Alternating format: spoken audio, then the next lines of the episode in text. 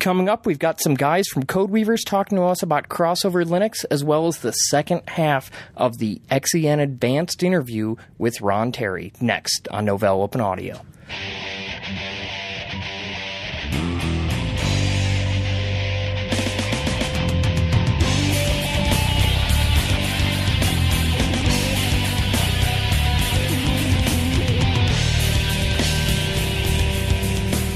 Welcome to Novell Open Audio, the podcast that connects the Novell user community with what's going on inside and around the Novell universe. I'm your host, Erin Quill. And I'm David Mayer. And I'm Randy Goddard. And you guys got to do an interview with some guys from Codeweavers, didn't you? That was great. I really enjoyed that interview. Great guys telling us a lot about great software. So, uh, in the past, I've run some of their older products. They're crossover products that allowed me to run basic Windows type applications on top of Linux. Is this the same thing? A new application or this is, rebranded? This is the same product that they've basically renamed to make it more identifiable with Linux. It's former crossover Office. Okay. And now it's crossover Linux. It's and a great it's a interview. lot better than basic. It's very good. Great. And is it still kind of based on the Wine port? Codeweavers maintains both their product, Crossover Linux, which actually sits on top of Wine under the covers. It's really adding additional functionality and ease of use to the wine product, but they throw the bulk of their development resources at wine itself. Okay, and who did you guys have in for this interview? We spoke to Codeweavers executives Jon Parshall and Jeremy White. Cool. Well, let's go ahead and roll the interview.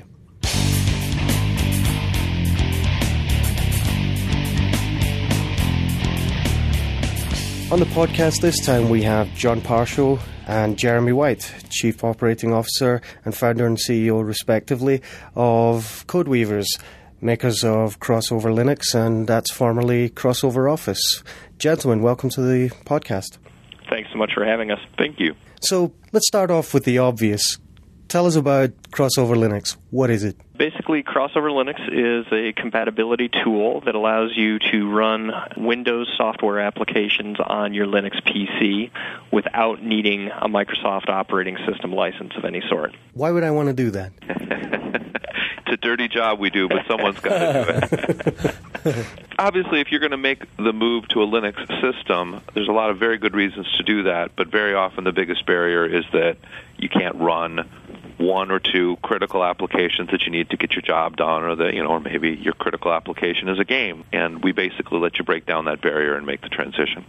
Yes. And the the original name of the product, Crossover Office, that gives away the critical product, the critical application from businesses that we would expect to cause resistance to move into Linux Office, Microsoft Office. Yeah, that's correct. I mean, the origins of the product very much were in sort of the office productivity area. You know, we supported Microsoft Office very early and then branched into some of the other biggies from an office productivity standpoint, like uh, Lotus Notes and Project and Visio things like that.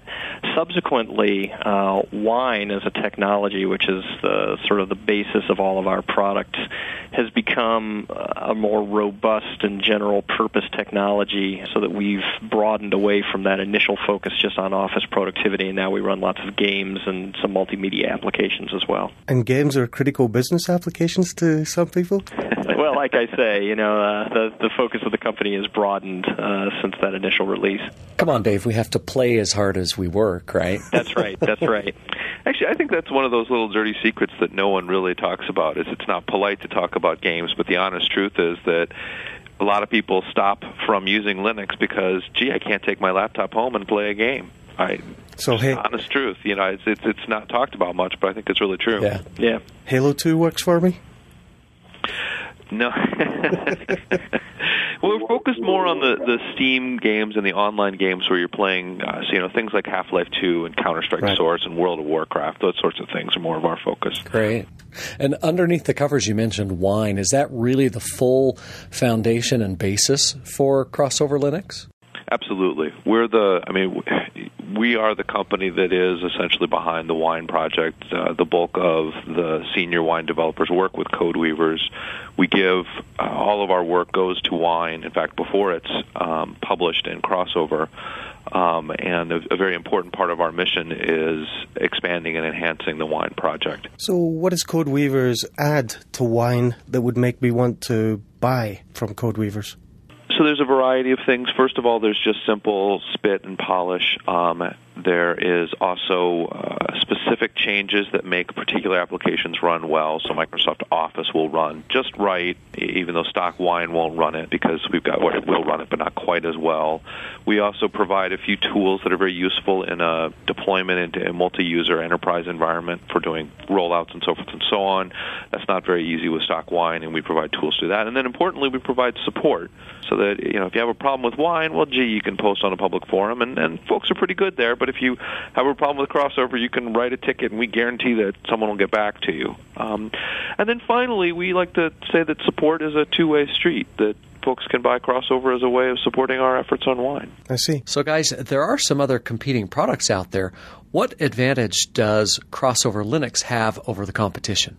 We see free wine probably as being a more important competition, if you want to call it that, yeah. uh, to what we do. Oh yeah. Um, really, the, the the points of value add around crossover uh, vis-a-vis wine, uh, Jeremy has already mentioned, of course. Another would be that you know wine is is a great general purpose tool, but as is the nature of all open source projects, you never know from day to day, you know, necessarily what that particular build of wine is going to get for you. you know, somebody last night may have put a patch in that fixes a bug in Counter Strike and ends up, you know, completely screwing up all of Microsoft Office. Mm-hmm. And in general, you know, it, it's always getting better. Free wine is consistently getting better, but it's a very rocky road upward, and there are always dips in that road. And so, you know, we guarantee when you buy Crossover that you're going to have a, a good experience with Microsoft Office because we polish our wine to make sure that that happens. There ain't no guarantees with free wine what you're getting from day to day. I've, and that's I've that's seen an that important personally. value add to to a business. I think you know they want that consistency, they want the support, they want to be able to pick up the email phone, if you will, and then give someone a call and say, "Hey, help me out with this." Great. So the focus is Office with crossover Linux. Well, I'd say that the focus is, is a number of different applications, but really our focus as a company is to provide good support and to provide a consistent experience uh, in terms of the applications that are supported, uh, as opposed to an inconsistent experience that, that you would get if you decided to go out and download the, the latest daily build of wine and try your hand at it. Do you get a lot of support calls about games? Well, we get a we get a fair amount. Uh, certainly, we don't get any enterprise customers though. Uh, you know, from an, from, for the enterprise customers, our real big focus right now is Outlook. Word and Excel and those things have been working fairly well for years, and so Outlook 2003 is something we're really trying to focus on and, and bring people some joy with. Any integration uh, with products like Microsoft Office and Outlook?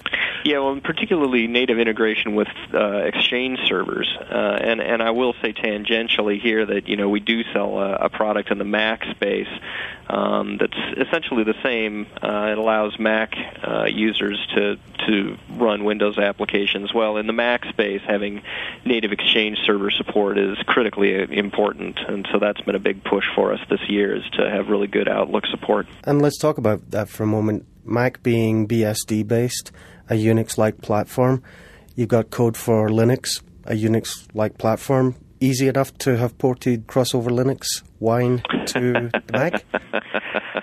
Easy is not the word I would. Easy is I would not use. necessarily the word. Um, we have had a consistent stream of requests for support on BSD, but consistent and low volume, I think, is is probably the important thing to say. It could be done. We just haven't seen, frankly, enough demand to really justify it.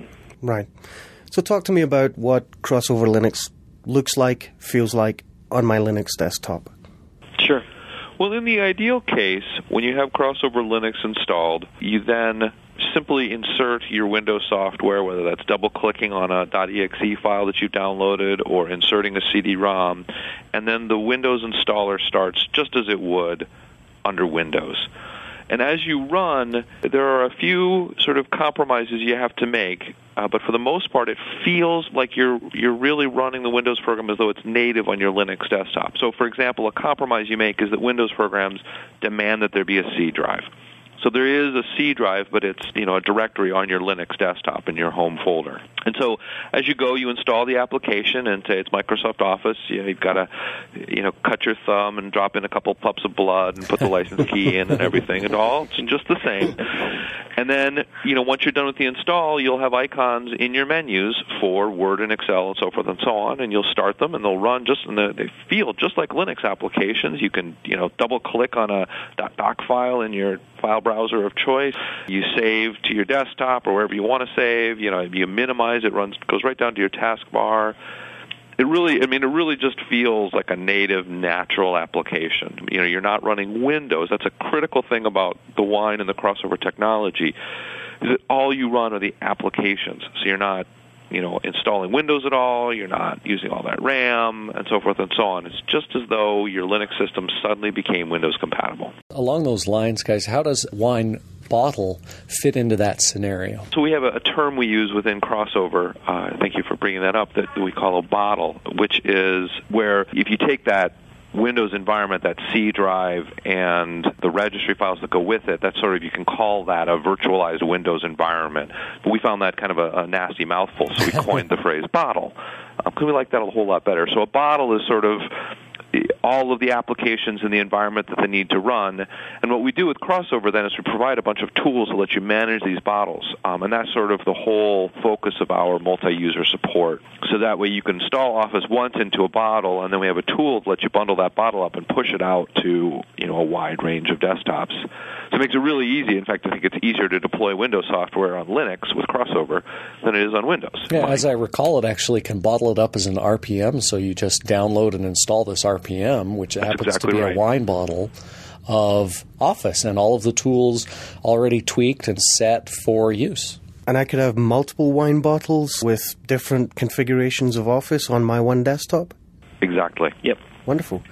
And if Office gets updated, you just create a new updated RPM and you push that out through your regular processes, and all is good. Fantastic. Window decoration, that is going to be native Linux. It's going to have a native Linux title bar. But inside. Now, Go ahead. chosen a very funky window theme. We don't actually, by default, pick that up. You can make it happen, but in all honesty, uh, that the result always ends up being worse than people expect. so you know, if you if you picked I want lime green and, and and you get upset that your file open dialogues don't use lime green as your background, uh, they're going to instead look like sort of standard windows. I- I'm managing to live with that versus uh, lime green. but uh, inside the window, the applications look just like they would on Windows. Exactly. Because you're actually running, you know, the application's code natively, so stands to reason that it would look exactly the same. That's an important point. Crossover Linux is running these applications natively. Correct. You're providing an implementation of Windows APIs on Linux. You're not emulating. That's right. Yeah, basically what's going on here is the software application uh, during the course of its operations is always asking for services from the operating system. You know, it needs a dialog box, or it needs a printer, or it needs, you know, it needs stuff. And what it does is it talks to the API, which in this case is Crossover, and says, you know, give me a dialog box. And Crossover then sort of whispers to Linux and says, give this guy a dialog box. and so, you know, the dialog box appears, and as far as the application is concerned, you know, it's great. You know, I, I got what I needed. I, I, I guess I must be running on Windows, and so we're we're basically spoofing the application into thinking that it's running on Windows when actually a different operating system is giving it all of the goodies that it needs. That brings up the question of overhead and performance. I imagine for most of the Office productivity applications, excepting Lotus Notes, most Office productivity applications, you wouldn't see much of a performance hit with this extra layer in between. Is that correct? That's correct. In fact, there's no theoretical or architectural flaw with Wine that would make it slower than Windows. In fact, in theory, it should be faster, and I've actually found a few cases where the sort of the underlying benefit of Linux, because Linux manages memory so much better, actually makes the net effect faster.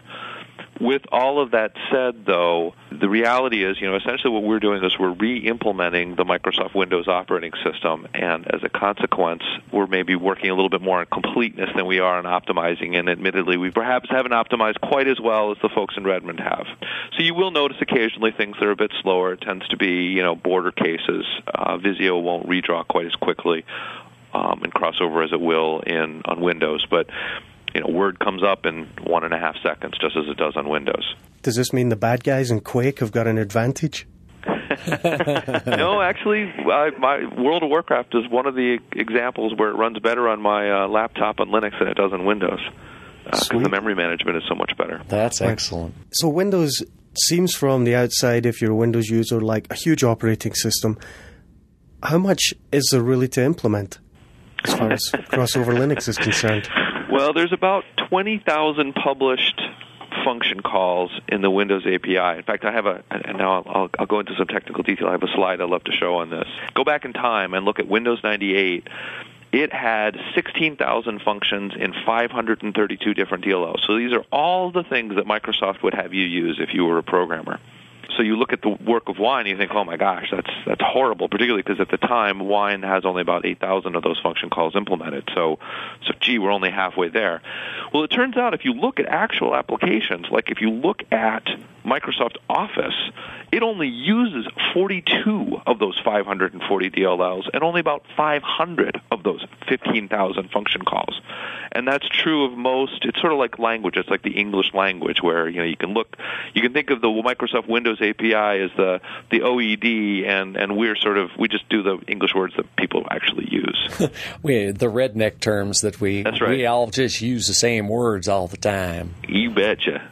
Exactly. And so, so to an extent, the key is because we only focus on the applications, all we have to do is support what the applications do. We don't really have to do all that Windows offers. Thank goodness. You support the general layered architecture that exists in Windows of DLLs. So if you provide the core services that some DLL uses, that DLL will work natively. That's exactly right. Although actually that tends to lead into a nasty trap in that you don't have a license to use that native DLL, and we really are trying to help people avoid the need for a Windows license. I see. What about Win64? Win64 work is coming up. We're working on it, but it's, it's we really haven't. Again, we, we tend to follow demand, and there just hasn't been that much demand for it. Most folks are still running 32-bit Windows and 32-bit Windows apps. I see. If I have a genuine Windows license, can I use any of the licensed elements in Crossover Linux? Yes and that often works. So, for example, people will find that using Internet Explorer or you know adding Internet Explorer to an environment where you're running Outlook, for example, can sometimes make things work better. The the trick though is that it tends to be a dangerous trap you go down because we don't have the source code to those DLLs, and so when when you know the native version of you know comcontrol32.dll stops working, well, gee, it's hard for us to debug it. Whereas if you're using Wine's built-in DLL and something goes wrong, it's really easy for us to debug and fix it. Right. Fair enough. Speaking of Win64, what else can we expect down the road here? What's on the roadmap? What's coming up next for Crossover Linux? We've reached the point where uh, many, many, many things work in Wine. I mean, I'm, I'm fond of referring to the work that we do. You know, we focus on Microsoft Office and on a fairly limited number of applications, but we aim to do a lot of what we call collateral damage. And I'm really tickled. These days, many, many things just work. And so I think people can expect Wine and Crossover to just continue to broaden and expand and to run more and more of their applications, you know, whether that's productivity applications to chess club management to you know needlework applications to full out games. I think really there's just broad improvements coming. Some specific improvements that we're working on right now are focused on Outlook and on getting copy protection on CD copy protection to work so that many more games will run. Wow. Yeah, I mean, eventually the goal I mean, to take people up to the mountaintop and then just kind of show them the vista. Uh, eventually, of course, the goal is that that wine is going to be this magic silver bullet that is going to let you run maybe not 100% of Windows applications right out of the box, but certainly somewhere in the 90s. And at that point, you've got a tool that really does create a wonderful bridge for anybody who wants to to move over to a different operating system because they know that the odds are very very good that any of the applications that they want to run are probably going to run under crossover. It really opens the world for exactly, absolutely. And you know, we're not there yet. Uh, we're somewhere on a spectrum of nothing runs to everything runs. Well, we're kind of in the middle at this point, but we have made significant progress over the last several years. You know, have raised that percentage by probably 10 or 20 percent, so that now we're you know we're kind of in the 50-50 range. Give us another few years, and I think you'll see that percentage get up into the 70s or 80s, and you start having some pretty compelling arguments at that point. Do you work with developers who are looking to produce Windows applications that are compatible with crossover Linux? Absolutely. We, in fact, help people use Wine and Crossover to port their applications to Linux. So we'll be contacted by people who will say, gee, look, we just want you to make Crossover support our application better. And then to people who will use our services in Wine to make a full out, great Linux product. And I guess without getting into details, any big applications that have well, you that? Can, if you look at Picasa for Linux from Google, you can see that it runs with Wine. So, is the goal for CodeWeavers and with the corresponding product Crossover Linux, is the goal to get people more to use actual native Linux applications, or as a bridge, as you've mentioned, to bridge the gap between those native applications and the Windows applications? Well, the goal is to let people choose their operating system freely. Simple as that. Well, I guess if people migrate to Linux using crossover Linux and then migrate to native Linux applications, you guys go, to, go out of business. that's fine, though. I mean, but that's that will tip our hat and ride off into the sunset. Uh, you know, we just want people to have a choice. What about the big infrastructure elements of Windows? ActiveX, DirectX, Direct3D? Yep, all of that'll work. I mean, I'll, on that on that topic, I'll just tell you the dirty secret. I mean, I'm a big, big free software open source proponent, and my dirty secret is I like Microsoft Word better than OpenOffice. and I was going to ask, does OpenOffice for Windows work inside uh, crossover Linux on Linux? I, I don't know. I haven't looked at that recently. People do that periodically. I think it did the last time someone looked. I know Firefox certainly does. It runs great. Yeah, it does. And a big part of that would be uh, Java. Is that going to work in crossover Linux? You know, Java is tricky because, you know, generally if you have a Java application, you really should run that natively. And when you have ones that are persnickety, they also then tend to be persnickety and require Internet Explorer. And so we will run Internet Explorer with one or the other Java VMs as needed. Um, but it, again, it, it, tends to be bluntly for poorly coded websites. I mean, a website that's written in Java that requires IE is a, is sort of by definition poorly built. Yes, brutal about it, and so they tend to be finicky. And we get them going, but it, it's not drop dead easy. Let's talk a little bit about uh, whether or not there's any skullduggery goes on. Do you find that vendors of Windows components take the trouble to make their work not function in crossover Linux? No, we've never seen. Microsoft did modify their Windows Genuine Advantage tool to look for wine, but they then sort of backed off from that. And and so the, the, you can actually run the WGA tools in Wine. So they're very very aware of us, but they are very very careful. One, not to publicize us; they don't want people to know and two, they've taken no action against us. A case of tolerance rather than uh, vindictiveness. I think you know I had a I had a guy propose a theory which I think is is dead on accurate, which is that they really don't want to say our name. They don't want to give us that publicity. They don't want people to know we're here. Right. So, from my experience, there are two versions of crossover Linux. There's a trial version or a demo version, and then there's the full blown version. What's the difference between the two? Well, the the trial version is fully functional and it behaves exactly like the full version, with the the sole exception that it puts up what we hope are witty reminders that sending us money is a good idea, and it does that for 30 days, and then at the end of 30 days, it sort of despairs that, our witticisms weren't enough and stops working. So, along the lines of contributing money to the project here, when someone purchases Crossover Linux, not only are they contributing to CodeWeavers, but they're also contributing sort of by a roundabout way to the wine project as well. Is that correct?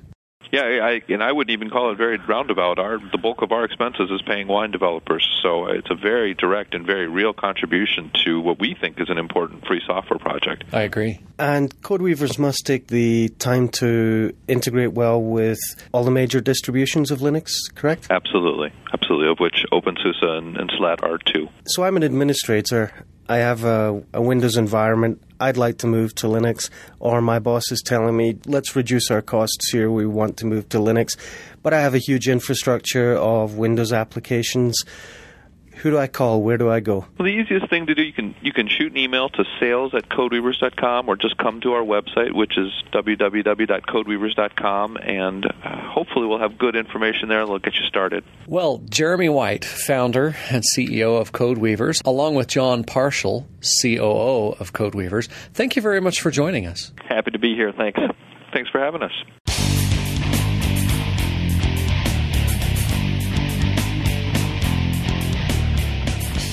Good job, guys. I think that was one of the best segments uh, we've recorded. I sure enjoyed doing it. Excellent. So now let's go ahead and uh, we do have a second part to our XEN overview that, where we got Ron Terry, one of our XEN experts, in, and this is a much more advanced talk that's going to get into some great detail. So let's go ahead and roll that one.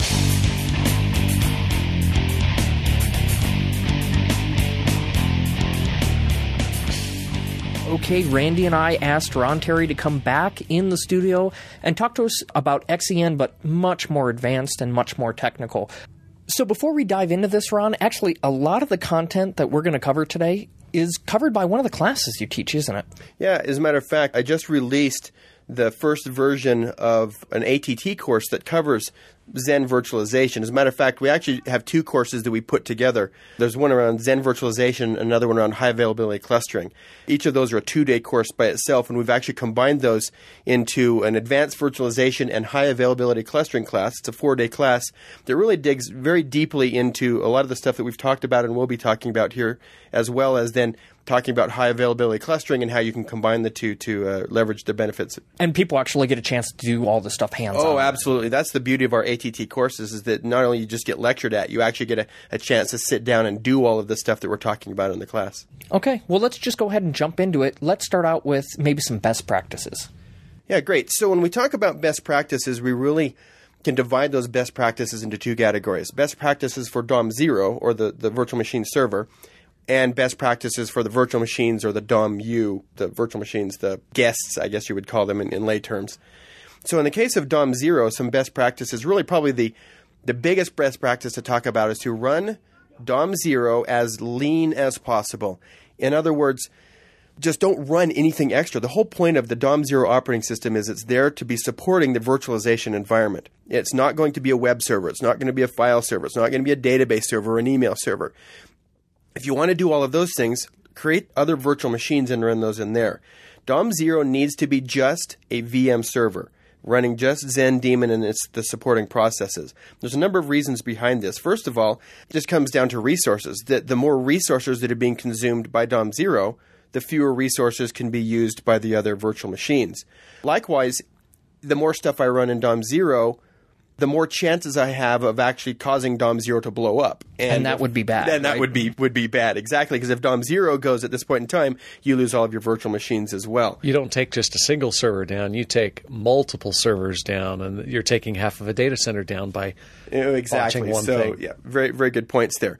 So th- when I'm talking about running it as lean as possible, we're talking about all these extra services, but I'm also talking about X Windows. Even though the majority of our management tools have GUI components to them, we still recommend very strongly as a best practice to not run X Windows in DOM zero. So most of us here, you know, we're, we're command line type guys, but you know there is an appropriate time to use a GUI and to manage your both your DOM zero and your DOM U with a GUI. How are you suggesting then that uh, people connect and manage these? I know you guys have talked about this before on, on, different segments, but being able to redirect the output of X Windows applications to a remote machine, either through a secure shell tunnel using SSH capital X or even using just the X Windows protocol if you wanted. Though the, the point being though is is you can actually get the output of an X Windows application onto another machine without having to have an X Windows server running on the uh, on your server in, in domain zero. So that that's what I would actually recommend is run Virt Manager and VM install and some of these GUI utilities on your desktop. SSH over into your server, and then just I'd call it backhaul the X Windows output over onto your desktop. Fair enough. Keep it as lean as possible Absolutely. on the DOM zero side and manage everything from a desktop or otherwise through a web interface. Yeah, Maybe. exactly. That, that's a possibility. Okay, so so far we covered run almost no applications, if at all possible, on DOM zero. Even kill the GUI if possible. What about memory limitations? Oh, so that's a good comment is there. So by default, when you boot into the Xen environment and DOM zero is created, DOM zero by default gets all of the memory in the system and all of the hardware. And then when you go to launch virtual machines after that point, you have, actually have to take memory away from DOM zero so that we can give them to the virtual machines. Now that can actually cause a number of different problems. You've got discontiguous memory, you've got um, the ability of DOM zero not being able to release memory fast enough. I mean, all sorts of different problems. So another one of the best practices is it's recommended that you limit the amount of memory that's given to DOM zero when DOM zero is actually created. And you can do this by passing a very simple parameter in your grub configuration file, the menu.lst file on the, the kernel line where it says the xen gz or whatever, you actually pass a parameter that's dom0 underscore mem equals, and then in megabytes, you define the amount of memory. So you would say like 1024m or 512m. And then when Xen goes to create DOM0 at boot time, it would create DOM0 with only that amount of memory, leaving the rest of the, the memory in the system free to be used immediately by virtual machines. And it, it solves a number of different problems, so that is definitely a best practice as well. Okay, and before we continue with talking about things that we can do to get better performance by modifying some things in DOM zero, I want to pull you sideways for a minute and talk about the concept of pinning. Oh, yeah, okay. So, in the case of virtual machines and the Xen hypervisor, special relationship to CPUs, what the Xen hypervisor does is it instead of giving the actual CPUs, shall we say, to the virtual machines, it abstracts those CPUs into what we call vCPUs. Now, these vCPUs by default float across the actual physical CPU cores that are in the box. Let's say I have a dual CPU box, so a dual core processor or or two physical CPU cores in there. And when I bring up a virtual machine, and if I assign a single vCPU to that virtual machine, that vCPU can be running on one or two of those actual physical cores, depending on, on how the hypervisor schedules that. If I assign, you know, that virtual machine a second processor, then you know it'll balance across, and just basically balances across the, the, the actual physical CPU cores. In fact, if you had a dual core machine and I bring up three different paravirtualized VMs under there, really what's happening is each one of those guys thinks that it has its own dedicated processor when really all three of those processors are just being emulated. Exactly, they're all being emulated and they're being shared across the actual physical processors themselves. So it could be bebopping between CPU 0 maybe running one of those vCPUs and CPU 1 running the other two, and vice versa. It could flip flop and depending on, on scheduling and usage and so forth. Oh, yeah, exactly. And one of the things, and you brought up the concept of pinning, is Xen actually gives us the capability of going in, and instead of just letting what we call the credit scheduler, which is the piece of Xen that actually schedules what physical CPU and actual vCPU is getting its CPU cycles from, instead of letting this credit schedule d- determine all of this, we can actually go in and physically pin a vCPU to an actual CPU core. Now, this doesn't mean that it's the only thing running, that, that vCPU is the only vCPU running on that core. What it means is that is the only core from which that vCPU will receive CPU cycles. So we can actually go in and override what the credit scheduler is doing. And there may be actually times to do that because, Randy, you mentioned how it could be, like using your terms, bebopping back and forth.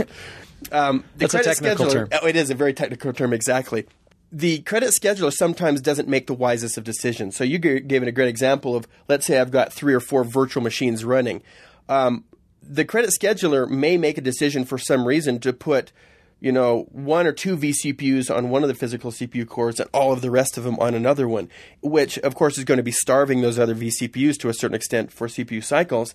And if you observe this behavior happening, you can actually go in and tune that by pinning specific vCPUs to physical CPU cores and kind of manually manage some of that. Now, having said that, the, the, the credit scheduler generally does a pretty good job of that, but you can use this pinning to also streamline how the virtual machines get their CPU cycles. For a great example of this would be domain zero. You could actually take and pin domain zero to a physical CPU core and then push all of the other virtual machines off onto all of the other cores. And you could actually get a much better performance because now DOM zero has a dedicated CPU core that it can get all of its processing cycles from to help in I.O. And, and, and some of these other things that it does. And it'll give you an overall better performance. Now, extrapolating from that, is it worthwhile, maybe in a real world example? Let's say you have a quad core machine, you pin DOM 0 to CPU 0, you pin maybe in, in your virtualized machines, in your DOM U's, you have uh, a web server, you have a mail server, and you have a some sort of high intensity database server or a transaction processing server, something along those lines the I/O required from the CPU for something like just a simple web server that's serving up web pages isn't going to be as intensive as something that's going to be actually doing some number crunching. You know, even transaction processing maybe not necessarily need the CPU for that, but is it then worthwhile in the real world to go out and analyze what types of guests or DOM-Us you're going to be running on this box and specifically pin their vCPU to a particular physical CPU? Yeah, I think that's actually a great idea. That if you know the loads that your virtual machines are going to be generating, you can then use that to kind of forecast and say, yeah, I've got this because of this transactional processing server that's going to be using a lot more CPU cycles. So let's see if we can dedicate it to some CPUs and move some of the other virtual machines off of those CPUs so that, that we can give it uh, some more cycles. Cool. There's another way that you can do this as well inside the virtual machine configuration file instead of actually using the pinning concept. You can actually do what's called a uh, CPU affinity mask. It's basically inside the virtual machine configuration file. You can say, I want you to run on only these physical CPUs, and it the, the credit schedule will, will never try to schedule CPU cycles on any of the other cores other than the ones that you've put into that affinity mask. That makes sense. Affinity meaning, hey, I like CPUs exactly. two and three, but not necessarily one and two or exactly. zero and one. Yep. So we talked about pinning of uh, CPUs. Uh, what about additional devices. Okay, so Xen actually does give us the capability of passing through PCI devices to DOM-Us, to other virtual machines other than uh, DOM 0. So I can dedicate a PCI board specifically to a specific DOM-U, and no one else has access to that. Exactly. In the case of vCPUs, you have kind of this many to many type of abstraction where they kind of float back and forth, and then you can get in and kind of pin things in there to, to get more of a one to one relationship. In the case of PCI devices, PCI devices are always a one to one relationship of abstraction, which means that if I assign a PCI device to a domain, that domain is the only domain that has access to that PCI device. And again, by default, DOM 0 is, gets all of those PCI devices. But let's say I have four network cards in my server. DOM 0 doesn't need all those network cards. It may only need one network card to do the, the network sharing, I can actually take the rest of those three and I can release them from DOM zero. Now that they're free, I can specifically assign them to other domains, which allow those virtual machines in those domains to load actual physical drivers, whereby getting direct I/O access and bypassing some of the performance degradation that they might see using virtual devices. So my Unreal Tournament server that you know is going to be utilizing a lot of the network bandwidth is something that I would want to assign a specific PCI Oh, absolutely. And I would probably put in migration to that too, so that just in case you're having problems on the physical box, you could move that over to another box, right? Although I like your I have to, to bring this up though that I when I, am kind of combining the concept of migration and PCI uh, allocation. The truth is, is once you start allocating PCI devices directly to to virtual machines, they no longer are migratable you cannot move them from one physical machine to another, which kind of would stand to reason that if I'm saying, Sure. hey, you're using this actual PCI device, and then I try to move that to another box, that PCI device may be something different. You know, It's going to have a different PCI identifier on the other exactly, box. and even if I have this, all these servers that have the exact same hardware and the exact same PCI devices and the exact same slots, I still can't migrate back and forth. Okay, Now, I do want to mention though at this point in time, so we clarify, this PCI device allocation that we're talking about here is a really cool, geeky thing to do, but it's actually not being supported right now by Novell. So if you want to go do this, and, and I do it all the time, it's, it's actually quite fun, and we do it in the in the in our in our course. If you do this and you have problems, you call Novell for, for support. Don't expect much response. That's good to know. Okay, but the pinning of CPUs is supported. Oh yeah, pinning of CPUs is, is completely supported. Exactly, pinning of CPUs, um, dynamic memory allocation, those type of things. It's just the PCI device allocation to other domains. That specific piece is not being supported right now. Okay, so we've covered pretty much in DOM zero, which is limit its memory to as small as possible. In fact, what do you suggest? A lot of times, I know I drop them to five twelve. Yeah, we DOM recommend zero. that 512 megabytes is kind of the minimum to, Okay. to go with, and you could probably start at 512 and see how things are going. Depending on what you're doing, you, you might want to move that up to about a gigabyte of memory. Really, that's one of those things you, you kind of need to tune for your environment, but I think 512 is probably a good starting spot, yes. Okay, so we talked about limiting the memory. We talked about not running the GUI at, or really any other application unless it's absolutely needed in DOM zero. And we talked about the potential of pinning a CPU specifically to DOM zero. What about DOM U? Good question. So I mentioned we can kind of do these best practices in two different areas. In the case of DOM-U, one of the best practices that we're suggesting is that in the case of Linux operating systems or Linux virtual machines, you actually put the slash boot directory on its own partition with a non-journaled file system. Now, the key to this this concept here is that non-journaled file system, because we've had that concept of having slash boot on its own partition for, for quite a while. But really, that was to, to get around the 1024 cylinder bootable partition limit problem, which really isn't the issue we're talking about here. What we're actually talking about here is to solve a potential problem that you may run into in the case specifically of a paravirtualized DOM-U and and Linux. Now, to explain why this is a problem, we need to explain a little bit how a paravirtualized virtual machine actually boots, the, uh, and especially in the case of Linux.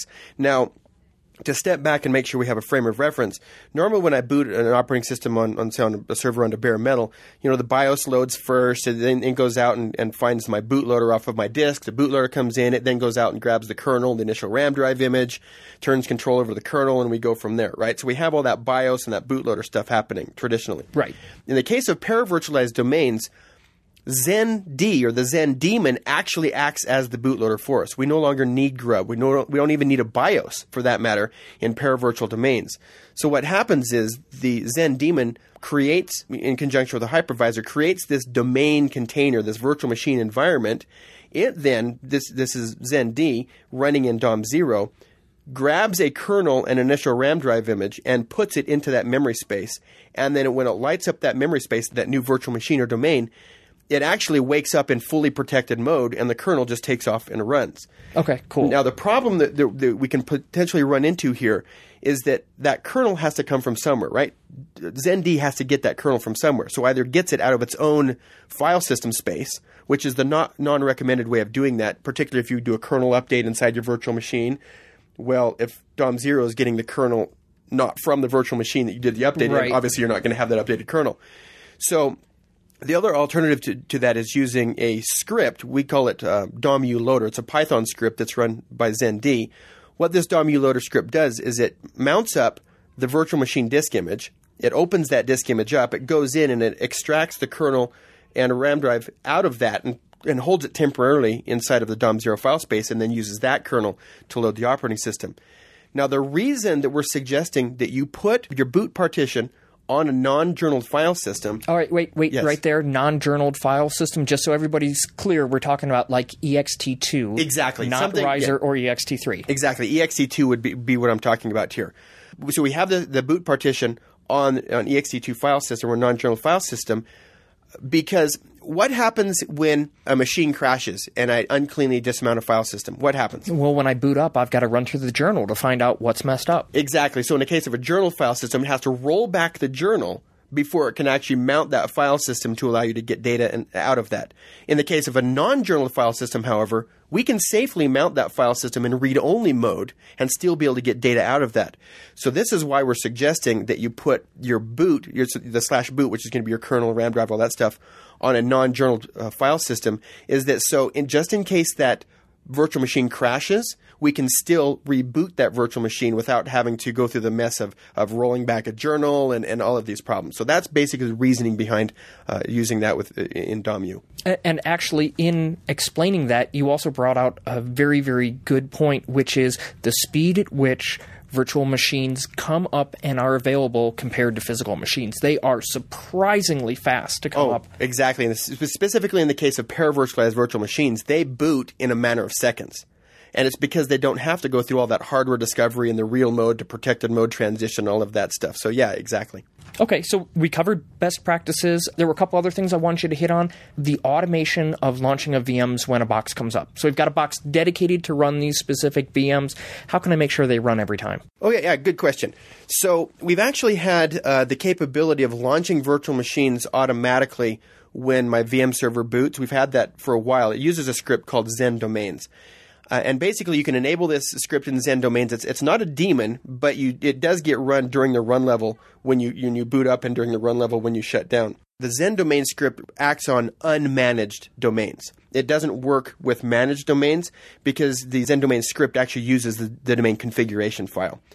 So, oh, so when that config file doesn't work, if it's managed if it, and you create it through that wizard because it's actually stored in the database rather than the flat file. Yeah, exactly. So you can actually do it both ways, and I'll mention that, but we'll talk about the Xen domains first because the Xen domain script works on unmanaged domains. What you do is you put the configuration file for the domain that you want to launch in the Etsy Xen auto directory.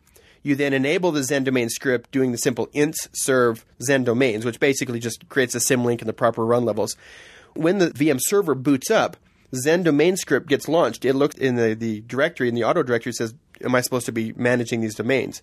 If so, it will basically automatically launch any of those virtual machines that you have in there. Now, there's actually some smarts in that too that I'm going to come back to in just a second.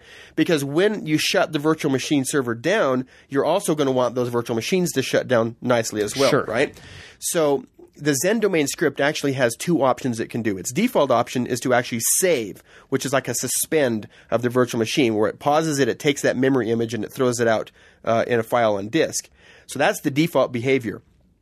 You can also configure Xen domains to migrate or relocate a virtual machine. So if I'm bringing a virtual machine server down, but I want that virtual machine still running, I can have Xen domains push that over to another physical box so the virtual machine is still running. And that way I can bring that box down, say if I had to do maintenance, and I can still have the virtual machines available. That's cool. Very cool. Now, I mentioned there's some smarts in Xen domains script as well. Is well, what happens if I've suspended a virtual machine when it shut down and now I reboot the VM server, is it just going to try to start that virtual machine or is it going to try to oh, restore oh, yeah. the virtual machine? Now, the XenDomain script is actually smart enough that it will check to see did I previously suspend this virtual machine? If so, it will restore it. If it hasn't, then it'll go ahead and just start it. So that's XenDomains, and that's what we have. We've had that for a while, and it's still available in uh, SP1. However, the ability to launch virtual machines automatically has has also those capabilities have also been moved into the Xen daemon itself.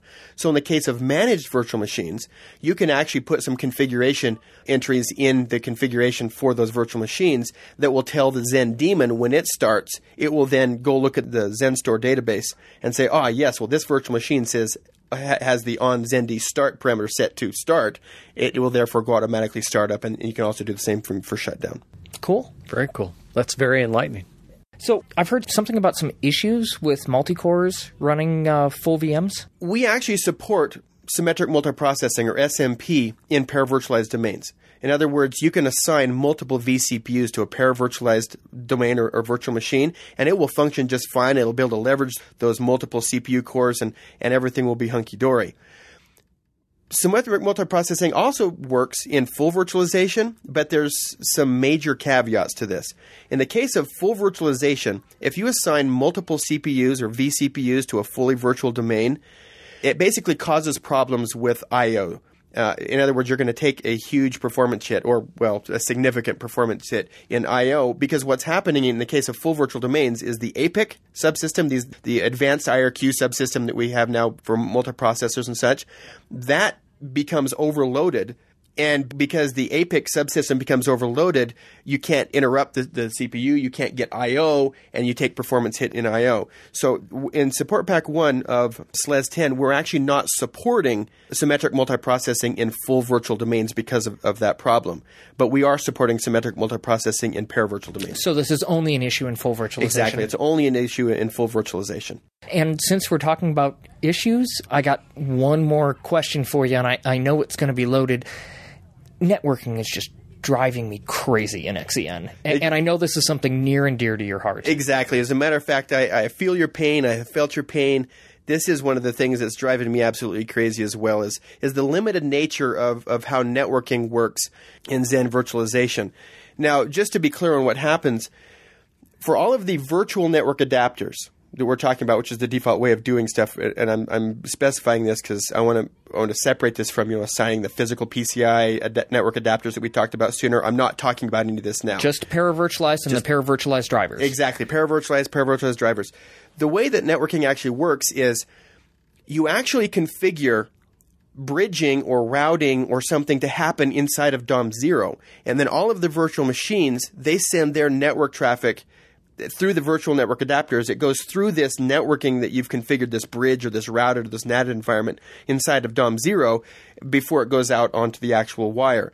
Now, the scripts that configure that networking in DOM zero have been very limited at this point in time. There's basically three scripts you can use. There's one called network dash bridge, there's another one that's called network route, and another one's called network NAT.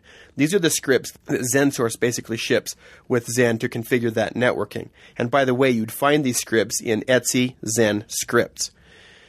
The problem here is, well, let me step back. The default of these scripts is the network bridge script which basically just creates a bridge in memory, and then all the virtual machines get attached to that bridge, and then they're all basically just going to connect directly to the outside world. It's kind of like in the VMware world if you uh, have your virtual machines connected to the bridge, to the bridged adapter. They'll get live IP addresses as if they were physical boxes plugged into the same hub that. Uh, exactly. They'd be seen on the network just as if they're another physical machine out there plugged into the normal LAN.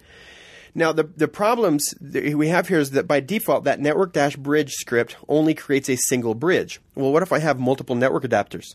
Yeah. Uh, another one of the problem is um, the network dash NAT script doesn't really work. At least I haven't ever been able to get it to work, and I don't know anybody uh, else has neither either. have so I. it's, it's, one of those. It's like it's there, but uh, why? Because it doesn't work. Um, not to mention, even if it did work, it just wouldn't do things uh, in a in a good manner. It just it would make sense. And then the, the routed script, the network dash route, I've heard working, but anyway, to make this, this story short, I became so frustrated with this that I decided that in the true open source tradition, uh, I didn't like it, so I'd write my own. And I've actually done that. There's, there, I have a script that uh, is available on my website that, that we'll get the URL to you as well that I call network dash multi underscore net. And what this script does is it actually takes all of the, the features from the network route, bridged, and NAT scripts and combines it into one single script. And uh, another cool thing that allows you to do is you can configure the behavior of what you want your network to look like in a configuration file that you can just ch- simply change some variables in there and your network can be configured differently. So this script now allows you to create what I would call traditional bridges, which is the type of bridge that the network dash bridge script would con- would configure. But now I allow you to configure multiple instances of those. So if I have three or four network cards and I want multiple bridges, I can actually configure in this this configuration file to actually create bridges on each one of those the, those network cards. Uh, I also allow you to create what I call local bridges. These local bridges are bridges that are not actually connected to the physical outside world directly via a physical adapter, uh, like a traditional bridge is. These these local bridges, however, can be configured to be of different three different types. They can be what, what I call host only, which is very similar to the host only network you see in VMware, where only DOM zero and then the other virtual machines can see each other. They can't actually get to the outside world. They're isolated in like a sandbox. Yeah. Exactly. Uh, you can configure these local bri- uh, local bridge to be a NATed local bridge, which is like a NAT network in VMware. Cool. Which basically means that um, any of the virtual machines that are plugged into that will actually be routed through DOM zero but I will uh, do network address translation on that so they can be hidden from the outside world, but they can still get get access. And the, the third type is a routed bridge, where basically I have a bridge that any virtual machine on that bridge is being routed through the kernel or through the, the kernel of DOM zero without having network address translation. Oh, it's just a straight regular route. then. Exactly, but it, instead of being a, in the case of the network dash route script that comes with XenSource, every single virtual machine is on its own routed network. In my case, I have one single network that I can plug everything into, and I can route that whole network. So you, you can choose at that point in time. So I'll, just to be clear, at this point in time, the routed you, can either choose routed or natted. That once you turn on NAT, all of the, the interfaces that you had set to routed actually become natted. That's something that I'm, that I'm I've slated to actually fix in the script later on. But the bottom line with this script is it makes things just so much easier to use as far as you can have much more powerful configurations of networking. I have a number of people here at Novell that once they found out about this script, it's like, oh wow, I love this because I need to go out and I need to demo Xen to my people, but if Uh, to, to customers, but if if I don't have a network connection, the traditional bridge doesn't come up and I can't have networking. And, and basically, this script actually solves those problems. Do- does it finally let Xen work over my wireless card? Yes. Oh, there we go. I'm happy. You, you, because you have the extra NIC, you can assign that as a, as a separate traditional bridge. Yes. And can you mix and match then, is, or is that what you're saying is is slated something that you need to do down the road? Where if you're unfortunate enough to have a single interface in a box and you need to do both or all three, bridged, natted, and routed, can you do it over the same interface? Yes, you can. As a matter of fact, that's the default configuration right now. Is that in this in this configuration file, you define which physical interface you want to route all of the traffic out, whether it be routed or natted. So yeah, you can actually have simultaneously multiple traditional bridges, multiple host only, multiple um, natted bridges, multiple routed bridges, and I actually allow you to create another bridge that I call an empty bridge. It's basically just another bridge that sits out in memory that DOM0 isn't even connected to. So you could actually isolate virtual machines even on their own, even away from DOM0, so they could talk to each other, and DOM0 wouldn't even pick up their traffic. So Oh, you can that's create, cool. create a, a number of different those as well. And in order to get this script again, we're going to put a link to it off of the show notes. Yes. You've also submitted it to the OpenSUSE guys, haven't you? Yes, as a matter of fact, this script, in whatever form it will be in, is supposed to be released as part of OpenSUSE 10.3. Oh, very cool. Uh, so, and I'm planning this again. This is a work in progress, and I'm continually adding different features. Uh, but I always make sure that the latest stable version is available on my website with the URL that you will post. Okay. Now, I've just got one final question on networking, and that is normally one of the things that kind of hangs people up when they install the Xen kernel on their machine is when they want to go change something about the way their NIC's configured. When they go into Yast and they say, hey, I want to modify my NIC, it says you can't because you're running Xen. So normally what I'd do is I'd then drop out to a terminal and I'd run the Xen networking dash bridge script and issue a stop command. Then I can go into Yast, make the change, and then I have to run that same script again with the start. Does the same thing apply with your script? Yeah, as a matter of fact, I actually leverage the network dash bridge script to do the, the traditional bridges. But the same thing is, is with mine that the limitation you're talking about there with Yast not being able to change the networking is actually still going to be there. And it's because at this point in time, Yast isn't smart enough to understand how to manage these traditional bridges because there's some renaming of interfaces and changing of IP Right, as addresses it comes up, it's changing all it's- the names and everything. yeah. Exactly. So in the case of traditional bridges, you really can't change that information using YAS. So you could you call my network script, pass it the stop parameter. It would roll everything back to just being a basic network setup. You could change everything, and then you, you call my script again with the start parameter, which would reassemble everything back to the way it was. Just as a note, though, you can still use command line commands like uh, the IP command or the ifconfig command. You can actually use those from the command line and change the IP address configuration without having to you know shut off the bridges and, and shut them back on right now. In my script, however, you can go in and change some of the stuff on like the natted bridges and stuff because that doesn't do have to do that renaming all the stuff that happens with traditional bridges. Again, we need to wait for YAS to be smart enough to recognize that. So even at this point in time, you still would have to stop my networking script, make the changes in YAST, and start it back up. Cool. Well, hey, Ron, thanks a lot. It's great to sit down and geek out with you. Thanks, Ron. Oh, it's been good to be here. Thanks. Take care.